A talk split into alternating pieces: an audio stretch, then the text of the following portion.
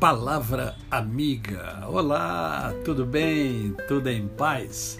Hoje é sexta-feira.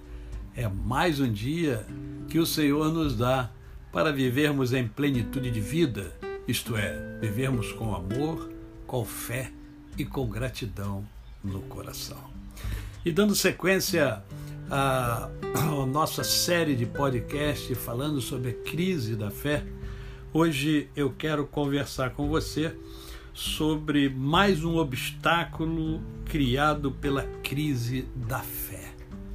Há uma passagem bíblica muito interessante que nos mostra isso, que encontra-se em João, capítulo de número 11, versos 39 e 40. Então ordenou Jesus: Tirai a pedra. Disse-lhe Marta, irmã do morto: Senhor, já cheira mal, porque já é de quatro dias.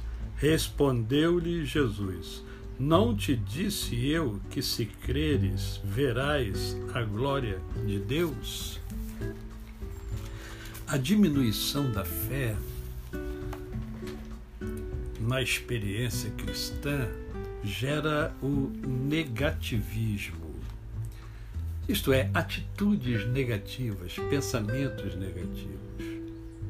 Marta, Marta nessa passagem, ela disse a Jesus, à beira do túmulo, que seu irmão Lázaro, quando, é, quando o mestre se propôs a, a ressuscitá-lo, ela na beira do túmulo chega para Jesus e fala o que, Senhor, já cheira mal, porque já é de quatro dias.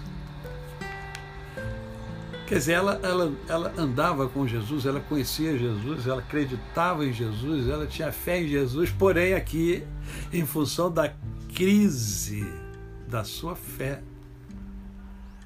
ela não acreditou, ela duvidou. Essa é a verdade. Por isso que ela falou isso. Mas olha a resposta de Jesus. Jesus chega para ela e diz aqui: Olha, não, eu não disse a você que se você crer, você verá a glória de Deus. Você já não sabia disso?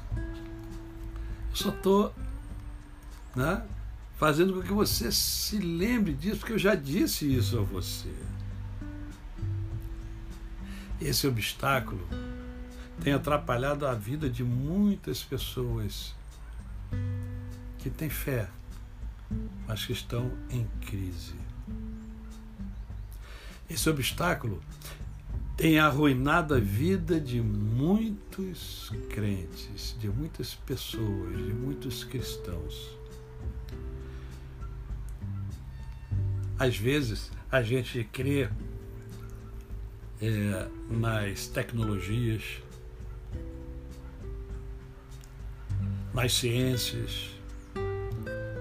Às vezes a gente é até entusiasta com relação a isso. Mas, mas com relação ao poder da fé, muitas vezes nós somos pessimistas.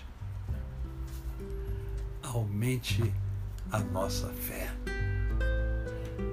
Senhor, aumente a minha fé.